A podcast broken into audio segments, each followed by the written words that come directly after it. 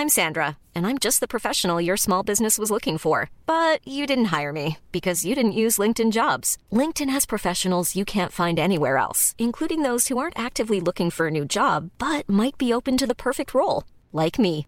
In a given month, over 70% of LinkedIn users don't visit other leading job sites. So if you're not looking on LinkedIn, you'll miss out on great candidates like Sandra. Start hiring professionals like a professional. Post your free job on linkedin.com/people today. Hi, I'm Daniel, founder of Pretty Litter. Did you know cats tend to hide symptoms of sickness and pain? I learned this the hard way after losing my cat Gingy. So I created Pretty Litter, a health monitoring litter that helps detect early signs of illness by changing colors, saving you money and potentially your cat's life. Pretty Litter is veterinarian developed, and it's the easiest way to keep tabs on your fur baby's health right at home. Go to prettylitter.com and use code ACAST for 20% off your first order and a free cat toy. Terms and conditions apply. See site for details.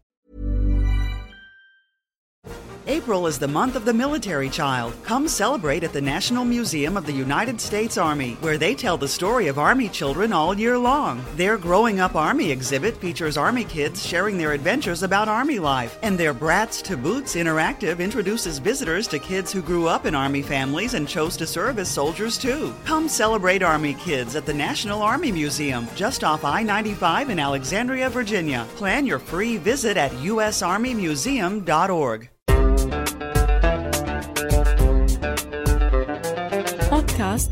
صوت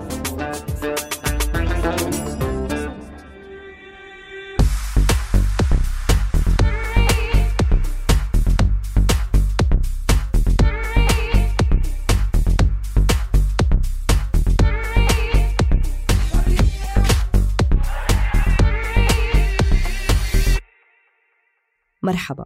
أنا تالا حلاوة من فريق صوت. أهلا فيكم بالحلقة الثانية من حلقتين أنتجناهم بدعم من مشروع الأرشيف السوري. بشجعكم تسمعوا الحلقة الأولى اللي تعرفنا فيها مع ضيفنا مؤسس المشروع هادي الخطيب على جزء من عمل المشروع. بتلاقوا رابط الحلقة بالوصف.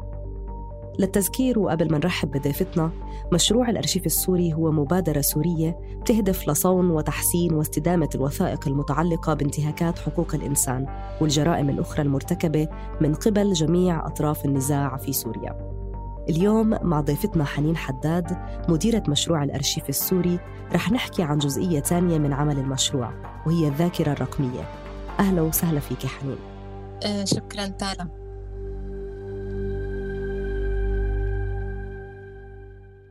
إذا حنين اليوم حديثنا عن جزئية متخصصة بعمل مشروع الأرشيف السوري وعم نحكي اليوم عن الذاكرة الرقمية.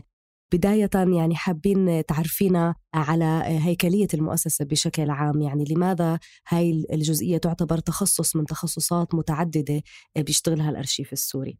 هلأ الأرشيف السوري هو مشروع تأسس بال 2014 كاستجابة سريعة للشيء اللي عم يصير بسوريا آه، بالتعاون مع صحفيين وناشطين محليين حتى نحافظ على مواد مرتبطة بانتهاكات حقوق الإنسان.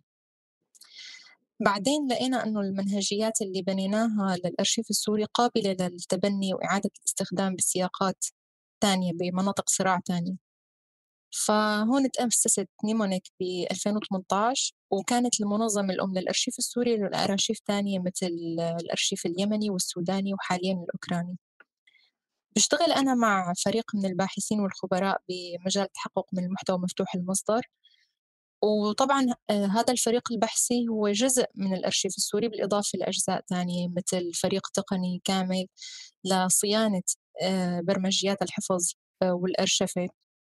بالإضافة لفريق قانوني مشرف على أي أعمال مرتبطة بسياقات قانونية بنشتغل فيها كمان هذا القسم القانوني مرتبط بتطوير منهجيات وبروتوكولات لشغلنا لحتى تكون على مستوى نيمونيك ككل هلأ شو المقصود بالذاكرة الرقمية؟ بالثمانينات مثل ما الكل بيعرفوا كان في حراك بحما وهذا الحراك حتى تخمدوا الحكومة السورية صار في مجازر. السوريون من بين الثمانينات للألفينات ما كان عندهم جرأة حتى يحكوا ببيوتهم بين بعضهم بالشيء اللي صار بحما. كان الشيء يعني الشيء اللي صار بس بذاكرة السوريين وضل بذاكرتهم ما في أي وثائق على الشيء اللي صار. بس خلافا للثمانينات كان للإنترنت دور كتير فعال بزيادة طرق الشهود على حراك 2011 قبل الحراك كان استخدام الإنترنت شائع جدا بين فئة الشباب استخدام وسائل التواصل الاجتماعي كان الفيسبوك بأوج استخدامه. آه، فلما لقوا الشيء اللي عم يصير قدامهم مواجهة المظاهرات بالعنف والانتهاكات اللي عم تصير صاروا بموبايلات بسيطة وبكاميراتهم عم يحاولوا يصوروا بشكل غير مدرب أو غير ممنهج. الشيء اللي عم يشوفوه ويعيشوه لأول مرة كان العالم عم يشهد الشيء اللي عم يصير بسوريا بشكل آني تقريبا بكل المناطق المحافظات حتى نحن كسوريين صرنا نسمع أسماء آه، مناطق ما كنا بنعرفها من قبل آه، أسماء ضياع ما كنا بنعرف بوجودها. هاي الوثائق اللي نشروها الناشطين والمدنيين والصحفيين المدنيين بعدين آه، على وسائل التواصل الاجتماعي شكلت الذاكرة الرقمية للحراك. وفينا نقول هي موازية لذاكرة الشهود على الأرض. قديش كان حنين في فرق بين يعني زمنيا بين هديك المرحلة وحاليا لو بدنا نقارن آه، بمدى إتاحة هاي الأدوات آه، وأمانها آه، لل activists أو الناشطين بهداك الوقت. يعني يمكن ببدايات ال social media ما كانت الحكومات لهالدرجة مسيطرة أو لهالدرجة عم بتتابع. هل في فرق فعليا ملموس؟ هلأ أكيد بوقت كان مثلا الفيسبوك متاح بعد مرقت فترة الفيسبوك انحجب بسوريا لأنه كان هو المنصة الأولى لل... لل... للنشر وكانوا الناشطين أصلا عم يتعاملوا معه كأرشيف للشيء اللي عم ينشروه. آه كمان بوقتها ما كان لسه عم نشهد ببدايات الحراك آه عمليات الحذف من قبل المنصات يعني كان لسه الحذف أقل. بعدين صارت خوارزميات الإشراف على المحتوى والحذف صارت تتطور أكثر وصار الحذف بشكل غير بشري. من قبل خوارزميات وبشكل آلي. فبلشنا نفقد هذا هي الذاكرة. بلشت كيف نحن بننسى؟ بلشت هي الذاكرة الرقمية تتضاءل وتصغر وتتآكل لأنه عم تنحذف آه، أحيانا عم يكون الحذف لأنه مرتكبي الانتهاكات عم يعملوا ممارسات لطمس الأدلة. أحيانا عم يكون الحذف لأنه اللي رفعوا هذا المحتوى على السوشيال ميديا صاروا خايفين مثلا مناطقهم استعادتها الحكومة أو تعرض أقاربهم للاعتقال فهن حذفوا هذا المحتوى أو سكروا حساباتهم. أحيانا آه، تلف الأجهزة اللي بتتضمن هي الوثائق.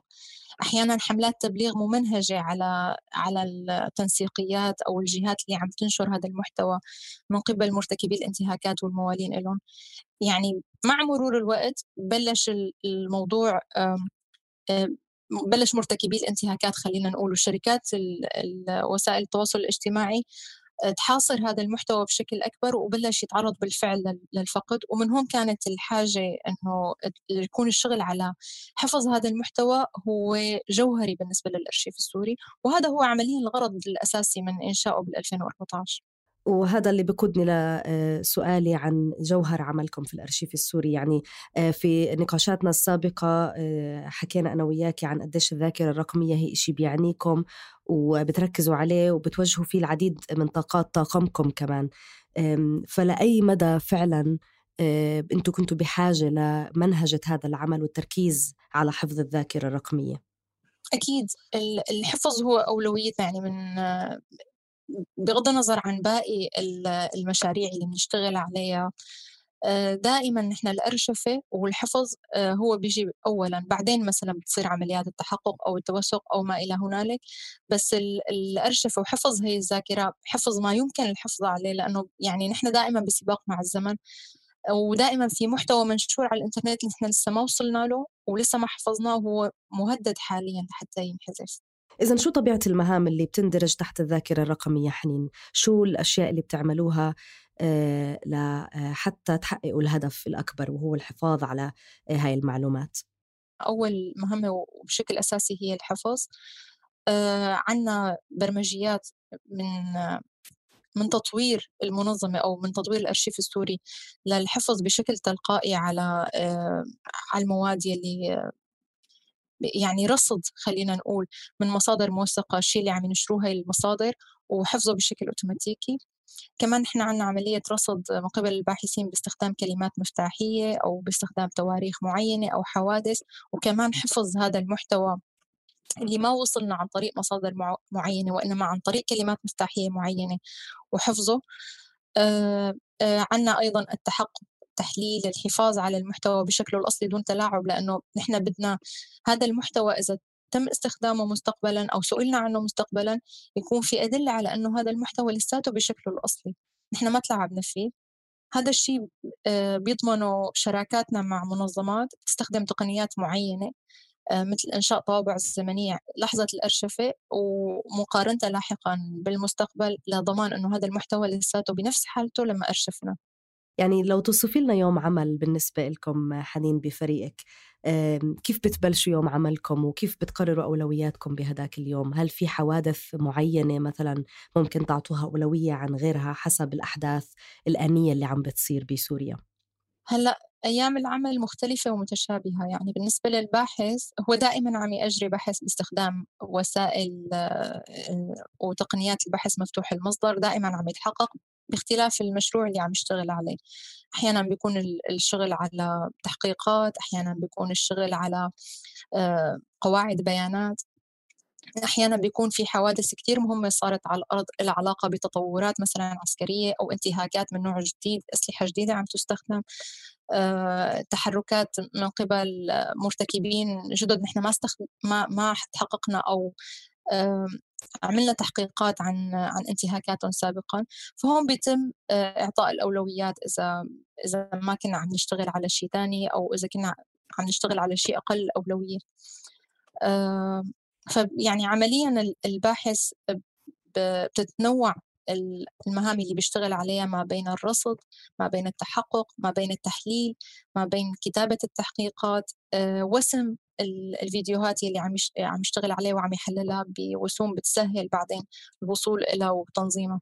ويعني عم نحكي عن يعني معلومات هائلة وحجمها الإلكتروني كمان آه، هائل. كيف بتقوموا بتنظيم هاي العملية؟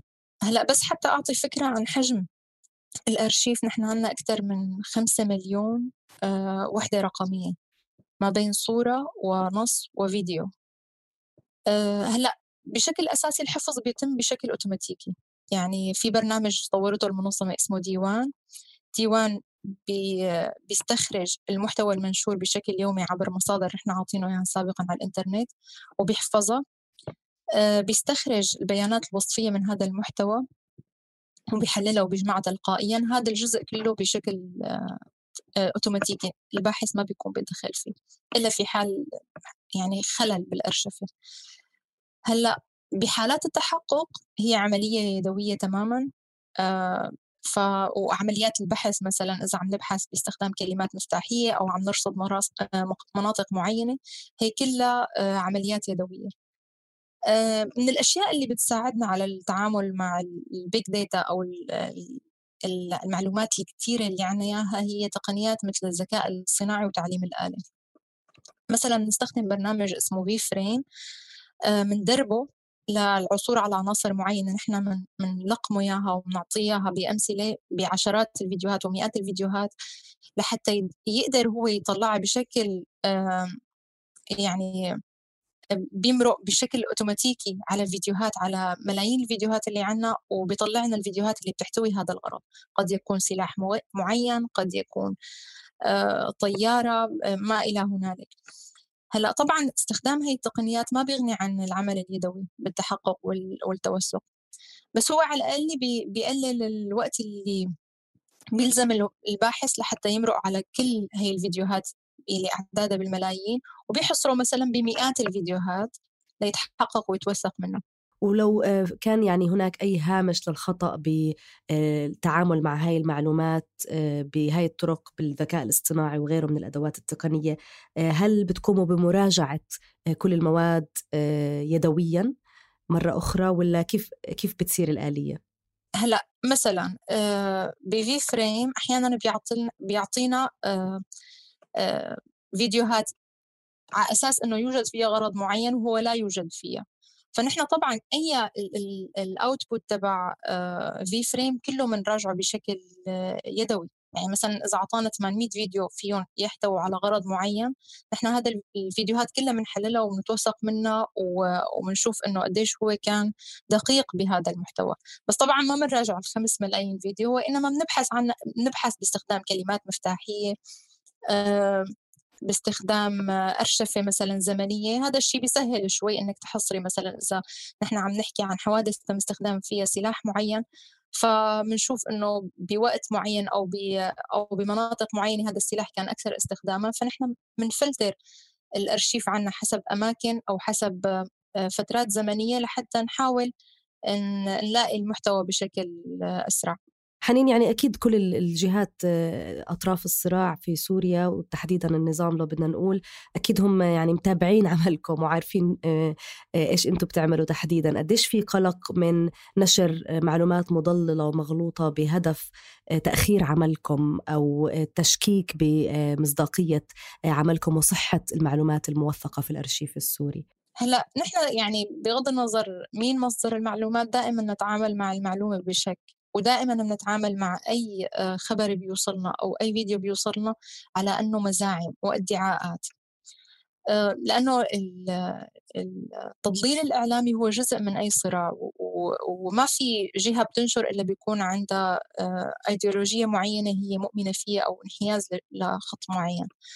فنحن دائما بنحاول أنه يكون ثقتنا الوحيدة هي بالبروسيس اللي عم نشتغل عليها بالطريقة اللي عم نتوثق ونتحقق من المعلومات ونشوف كل الروايات من قبل كل الأطراف لحتى نحاول نوصل شوي وجهة نظر متوازنة حول الشيء اللي عم يصير. ودائما بنوصف الشيء اللي عم نشوفه بالفيديو مو الشيء اللي آه اللي يمكن إنه يكون بدل عليه.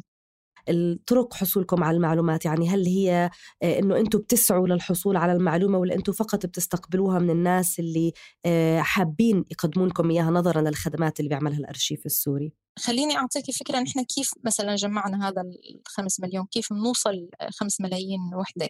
كيف وصلنا لهي البيانات؟ بشكل أولي هو عن طريق جمع قائمة من المصادر الموثوقة يلي نحن حللنا تاريخها حللنا قديش المصداقية حللنا نشاطهم السابق. آه، عنا آلاف من المصادر. هاي المصادر محفوظة عنا بقاعدة مصادر موثوقة.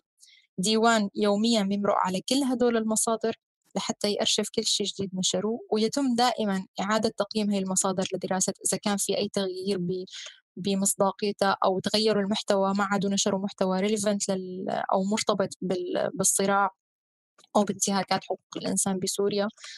فبهي الطريقة نحن بنوصل للمعلومات بالإضافة طبعا لعمليات البحث المستمرة من قبل الباحثين عمليات الرصد للانتهاكات اللي عم تصير بسوريا لكل المناطق. فهي طرق إضافية لتعزيز الوصول للمعلومات. هلأ كيف نحن بنوصل يعني بعد الأرشفة نحن كيف نتصفح هاي المعلومات اللي عنا؟ في عنا منصة اسمها الفهرست وهي كمان من برمجة آه، المنظمة. نستعرض من خلالها كامل أرشيف السيرين أركايف آه، مع أدوات للبحث والوسم والحفظ والعمل على يعني تنظيم هذا الشغل بمجموعات أو حوادث أو قواعد بيانات.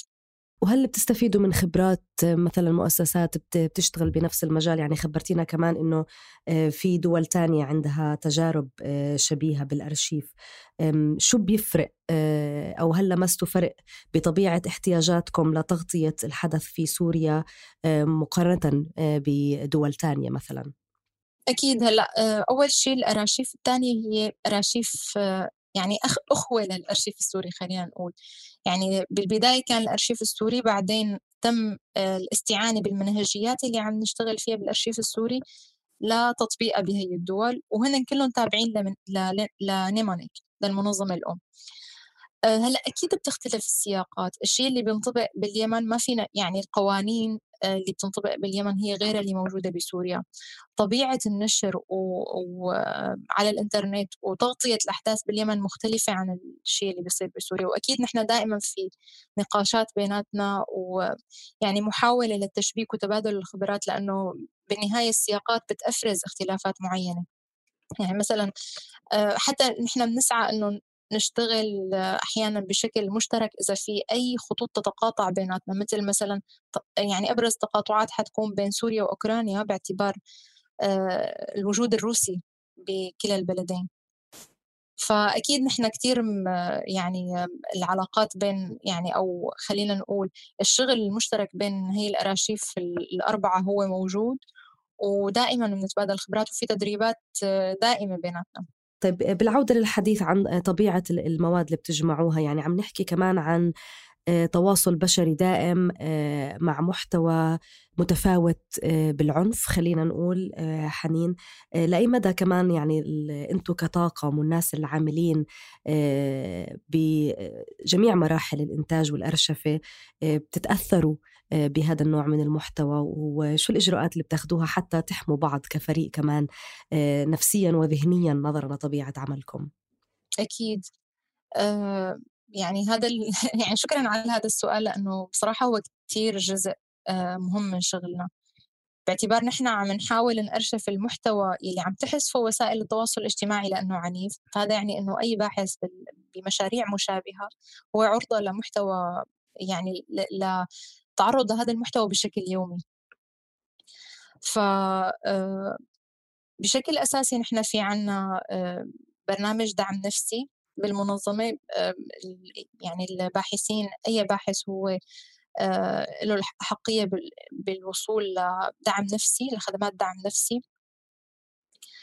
في حال كون الحادثة اللي عم يشتغل عليها أي باحث بتلامسه بشكل شخصي أو في حدا من الضحايا من أهله أو المنطقة اللي عم يشتغل عليها هي منطقته ويعني هذا الشيء ممكن يكون آه، بسبب خطر نفسي على هذا الشخص.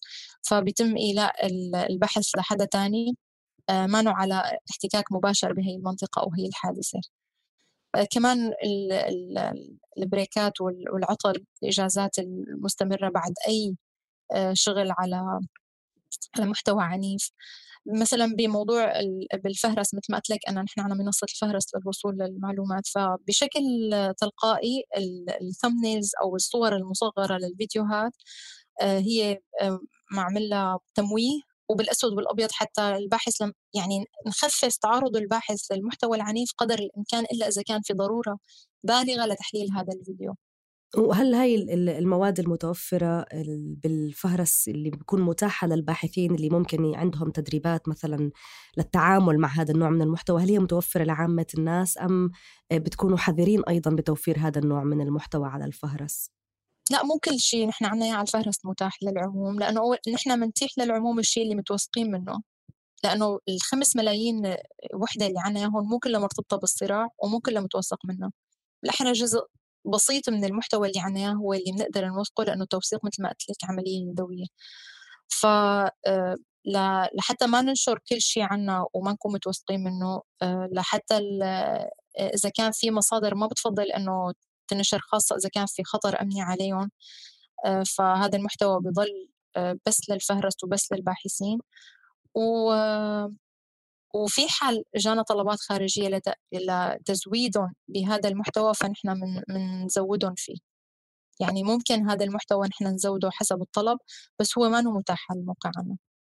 سؤالي عن الجانب القانوني حنين وقديش بتقاطع آه، مع طبيعة عملكم في حفظ الذاكرة الرقمية؟ يعني إحنا سمعنا منكم بالحلقة الماضية كمان عن كيف اللي بتستخدموا المحتوى الأرشيف السوري لدعم قضايا آه، نالت اهتمام الرأي العام ووصلت لمحاكم دولية كمان بما يتعلق بالصراع آه، في سوريا. لكن لأي مدى بتقاطع العمل القانوني مع عملكم خصوصي إذا كانت الذاكرة الرقمية أو المحتوى الرقمي البصري المتوفر عندكم بكشف هويات لأشخاص معينين معروفين بشكل مباشر للناس يعني اللي بتتداول واللي لها علاقة بالقضية.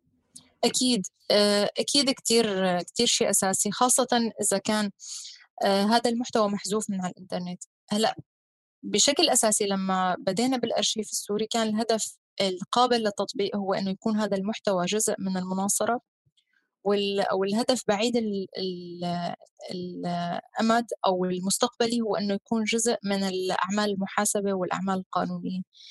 فنحن بأي وقت هي الفيديوهات اللي عنا بتظهر مرتكبين أو أو بيكون لها دلالات واضحة على أحداث ارتكبت بسوريا فهذا المحتوى يتم استخدامه بشكل قانوني وتزويد الجهات القانونية فيه خاصة إذا كان محذوف طب إذا لو بدنا نحكي بالتفاصيل التقنية من جديد إحنا عم نحكي عن الذاكرة الرقمية بشكل عام بأنواع مختلفة يعني ما عم نحكي بس عن مواد بصرية حنين صحيح؟ صحيح احكي لنا شو طبيعة المواد غير الفيديوهات اللي بتكون محذوفة عن مواقع التواصل الاجتماعي. هل ممكن تستفيدوا من المواد المكتوبة مثلا أو تسجيلات صوتية مثلا؟ أكيد أكيد. آه، طالما عم نحكي عن ذاكرة فأي شيء مفيد. المواد المكتوبة الصور التغريدات المراصد. أحيانا في مراصد بتكون عم عم تذكر بشكل آني مثلا إنه تحليق طيران فوق سراقب مثلا. آه، طائرة روسية انطلقت من حميميم. هي البلاغات الصغيرة كثير آه، هي يعني مع إنها هي مثلا ممكن تكون تغريدة من خمس كلمات بس كثير ممكن تدعم لاحقا تحقيق كامل عن الموضوع وتعطينا جزئية من حقها لحتى تتكون الصورة الكاملة. فالبيانات ممكن تكون صور ممكن تكون فيديوهات ممكن تكون مقالات انكتبت آه، أو بوستات فيسبوك مثلا ببداية الحراك كانت في صفحات مهتمة إنه تلخص كل يوم كل شيء عم يصير بسوريا. إنه مثلا في دير الزور آه، صار هيك بالغوطة الشرقية صار هيك على الحاجز الفلاني صار اعتقال. آه، هي ال هي المعلومات قد ما ممكن تبين إنه هي آه، كثيره بس لاحقا عند البحث عنها خاصة إنك إذا كنا نحن عم ندور على حادثة تاريخية ولا وليس حادثة آنية عم تصير هلأ كثير بتكون مفيدة لنا لحتى نحن نطلع كلمات مفتاحية. أحيانا يتم سؤالنا عن حادثة لا يع... لا تعرف الجهة اللي اللي عم تسألنا عنها آه، تفاصيل كثيرة عنها إلا أنه صارت مثلا بشهر معين وبمنطقة معينة على على وجه التقريب وليس على وجه الخصوص. فنحن بنحتاج لنقرأ كثير عن السياقات اللي صارت بهذيك الفترة وبهذيك الأماكن حتى نحاول نفهم شو اللي ممكن يكون الحادثة موضع الاهتمام. فمو بس الفيديوهات والصور لا كمان النصوص المكتوبة أو التسجيلات الصوتية هي أمور كثير مهمة ومفيدة بفهم الصورة الكلية. يعني إذا بدنا نرجع للمصطلح كمصطلح نفسه أو كمسمى الذاكرة الرقمية عم نحكي عن إشي آه، حديث آه، نسبيا حنين. لأي مدى آه، في وعي وفهم بمدى احتياجنا فعلا لحفظ هاي الذاكرة الرقمية؟ وإنه يكون الأفراد لهم دور كمان مش بس المؤسسات. هل إحنا بحاجة لنحكي أكثر بهذا الموضوع؟ يعني هلأ بعد 12 سنة من بدء الحراك صار العالم يعني وخاصة الناشطين صاروا مدربين أكثر صاروا آه، يعني يفهموا أكثر كيف يحفظوا المحتوى عندهم كيف ياخذوا نسخ احتياطية آه، حتى كيف يصوروا. يعني كان التصوير بالبداية عشوائي مثل ما قلت لك كان ناس غير مدربين. أحيانا بتشوفي فيديو مصور ببدايات الأحداث بال 2011 آه، بيكون العنوان عشوائي بيكون ما ما واضح شو تاريخ الالتقاط أو المنطقة أو شو عم يصير. هلأ بتلاقي لأ صار في تعزيز للفيديو ببيانات وصفية. تذكر خلال الفيديو مثلا آه، المنطقة الفلانية بتاريخ كذا تقوم القوات الفلانية بالقصف على منطقة كذا آه، وذلك في سياق عسكري معين. يعني بتلاقي إنه بالفعل الشخص اللي عم يصور الفيديو صار يعطي معلومات بتساعد الباحث إنه هو يحلل الفيديو. فنفس الشيء بينطبق على موضوع ال ال يعني هذا بموضوع بناء الذاكرة كمان بموضوع حفظ هاي الذاكرة صاروا الباحثين يهتموا أكثر بتقنيات الحفظ. آه لما يبعثوا مثلا فيديو لجهة معينة يسألوا إنه آه لوين حيروح؟ كيف حيتم حفظه؟ فلا صار في عملية يعني صار في اهتمام أكثر وأكيد نحن بحاجة إنه إن نوعي أكثر بس بحس إنه خطابنا يفترض بالقدر اللي اللي لازم يكون هو للناشطين آه، لشركات التواصل الاجتماعي لإدراك أهمية هذا المحتوى اللي عم ينشر وإنه لسه العدالة والمساءلة ما تحققوا بسوريا وهذا المحتوى هو مهم جدا لعمليات العدالة اللاحقة. يعني عم نحكي عن كلمات مفتاحية عم نحكي عن data آه، وكمية معلومات آه، هائلة بالملايين نحنا عم نحكي عن متابعة وطواقم وأغلب حديثنا دائما لما آه، بصير بتصير المأساة بهذا الحجم بتصير الحديث عن الأرقام دائما وعن الأشياء التقنية وال logistics لأي مدى بتهتموا بالأرشيف السوري إنه ترجعوا القصة لجانبها الإنساني كمان للأشخاص اللي حياتهم عم تتأثر وعم تتغير بكل الأحداث اللي عم بتصير بسوريا. ولا نحكي عن قصة الإنسان كإنسان كمان مش بس نتعامل معها كداتا أو كأرشيف. أكيد أكيد. يعني بأي شيء بنشتغل فيه آه، سواء كان تحقيق أو عمل قانوني أو بشغل على قواعد بيانات كتير بنهتم بأنسنة هي الذاكرة نفرجي الشيء اللي وراء الأرقام. صح نحن عم نتعامل مع آه، وحدات رقمية. بس هي بالنهاية عم تنقل آه، عم تنقل شيء صار على الأرض عم تنقل شيء صار مع ناس. صح نحن عم نكتب بتحقيقنا إنه عدد القتلى مثلا خمسة بس هدول الخمسة هن بشر. للأسف نحن يعني تعودنا على الأرقام تعودنا على إنه يكون في عنا قتلى. بس هذا الشيء ما لازم نتعود عليه. نحن دائما مهتمين بأي شيء عم نشتغل عليه بأي مشروع نفرجي الأثر على المدنيين. يعني سواء بشغلنا على قاعدة بيانات المشافي. صح نحن بالنهاية كنا عم نجمع حوادث وعم ننشر عن أرقام حوادث وقديش نسبة هي الحوادث اللي كانت متعمدة. بس بالنهاية الأهم هو قديش هي الحوادث يلي استهدفت آه، مرافق أساسية وضرورية للبشر هناك قديش أثرت عليهم؟ شو كان الأثر على المدنيين اللي عايشين بهي المنطقة؟ بسياق قد يكون آه، تصعيدات عسكرية قد يكون اقتتال بين طرفين. بغض النظر شو كان سياق الهجمة يلي صارت على هذا المشفى قديش أثرت على الناس اللي كانوا عم يستفيدوا منها؟ فموضوع ال ال ال الأثر على المدنيين هو موضوع كتير أساسي ومنشدد عليه بأي عمل بننشره كمان موضوع أنسنة هي الذاكرة أنه آه، ورا هي الوحدات الرقمية ورا هذا الفيديو في مصور. هذا المصور هو مو بس حامل الكاميرا هو كمان شاهد على الشيء اللي صار. قديش هذا المصور تأثر آه، بهي الحادثة؟ شو الحوادث اللي ضلت آه، بباله؟ قديش هدول الأشخاص بمجموعهم بشكلوا بشكلوا روايات للشيء اللي صار بسوريا بشكلوا ذاكرة إنسانية للشيء اللي صار بسوريا ورا الوحدات الرقمية. هذا هو جزء من الشيء اللي عم نركز عليه بمشروع أنسنة الذاكرة الرقمية أو مشروع الذاكرة. آه، من خلال مقابلات بنعملها مع مصوري آه، فيديو تصوروا الأحداث بسوريا من مختلف المشارب من مختلف المناطق من مختلف الانتماءات لحتى نشوف بالفعل ذاكرتهم كبشر وكأفراد وراء هي الفيديوهات. يعني عندي فضول شوي أعرف آه، حنين عنك أنت بشكل شخصي كمان. يعني من خلالك عم نتعرف على عمل المؤسسة ككل أو المشروع ككل. فأنت بشكل شخصي يعني من خلال عملك المباشر واحتكاكك المباشر مع هذا النوع من الداتا والمعلومات آه، والأرشيف البصري أو المسموع أو المكتوب شو أكثر آه، حادثة هيك مطبوعة بذاكرتك آه، ممكن تشاركينا فيها كمثال على طبيعة عملك؟ السؤال غير متوقع. هلأ أكثر شيء بنشتغل عليه هو موضوع الكيماوي لأنه هو أخطر سلاح استخدم بسوريا. وهو طبعا أكثر شيء بتذكره لأنه أنا كنت أحد الناجين من من الكيماوي بالغوطة الشرقية بال 2013 فأي شغل إلنا على موضوع الكيماوي بيرجعني فورا ل للحظات يلي يلي عرفنا فيها إنه استهدفت الغوطة بالكيماوي وكيف طلعنا على الدرج بسرعة. يعني فيني أبصم إنه أي حدا بالأرشيف السوري له قصته. أي حدا عم يشتغل هذا الشغل آه، في جانب مؤلم بيمرق فيه. بس فيني كمان أكد إنه قد ما شغلنا هو صعب وعن جد قد ما هو في عبء نفسي وضغط و وبتحسي حالك إنك بشكل ما مسؤولة عن إيصال أصوات كثير ضحايا وبتحسي حالك مسؤولة عن إنه تكوني جزء من من العدالة لهدول الضحايا أو المساءلة.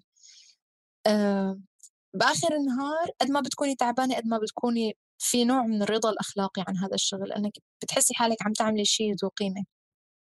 إذا ما كان إلك فلأشخاص ثانيين أكيد هذا بقودني لسؤالي الأخير حنين عن الخطط المدى البعيد. يعني ممكن حدا هيك يجي يقول طيب وبعدين؟ أرشفنا كل هاي الملايين من المعلومات. ماذا بعد؟ شو خططكم وشو طموحاتكم؟ خططنا إنه هي الذاكره ما ما ضل ذاكرة محفوظة وإنما تكون ذاكرة نشطة مستخدمة. هذا المحتوى اللي نحن أرشفناه أرشفناه بالبداية بهدف إنه نقدمه لمدعين عامين لمحققين لصحفيين لأنه سوريا من أماكن الصراع اللي صعب الوصول إلى وهي مكان خطر. فالتحقيق بهي الانتهاكات اللي عم تصير لازم آه، يعني أو خلينا نقول تحقيقات مفتوحة المصدر بتأمن وسيلة للتحقيق بالانتهاكات اللي عم تصير بأماكن الصراع بدون الوصول إلها هلأ كأرشيف سوري نحن بنستخدم هي المواد اللي عنا إياها بإنتاج تحقيقات مفتوحة المصدر ننشر على موقعنا.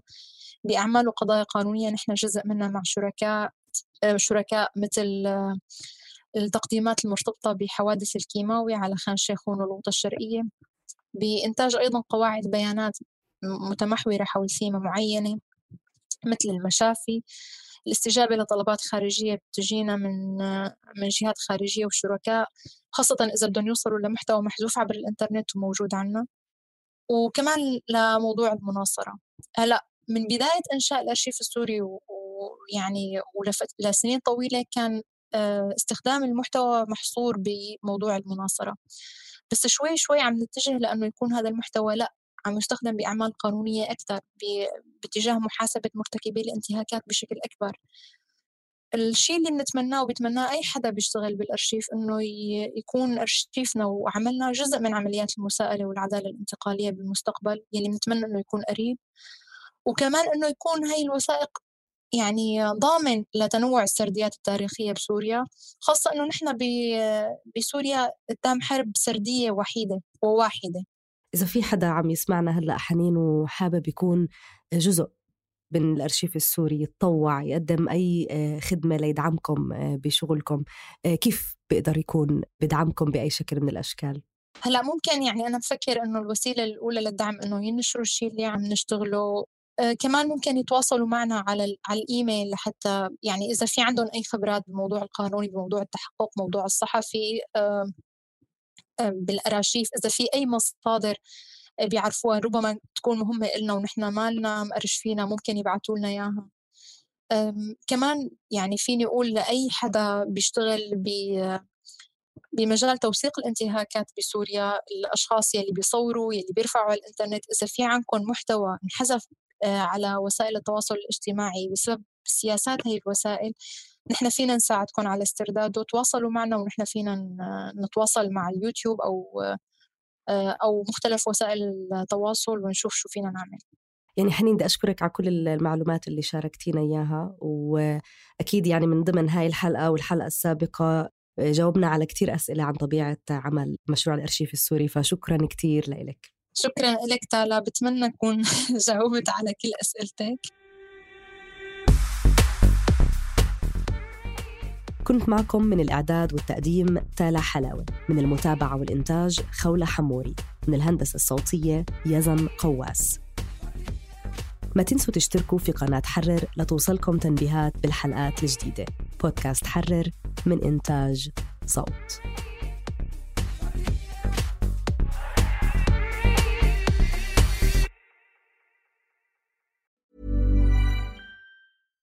Hi, I'm Daniel, founder of Pretty Litter. Cats and cat owners deserve better than any old-fashioned litter. That's why I teamed up with scientists and veterinarians to create Pretty Litter. Its innovative crystal formula has superior odor control and weighs up to 80% less than clay litter.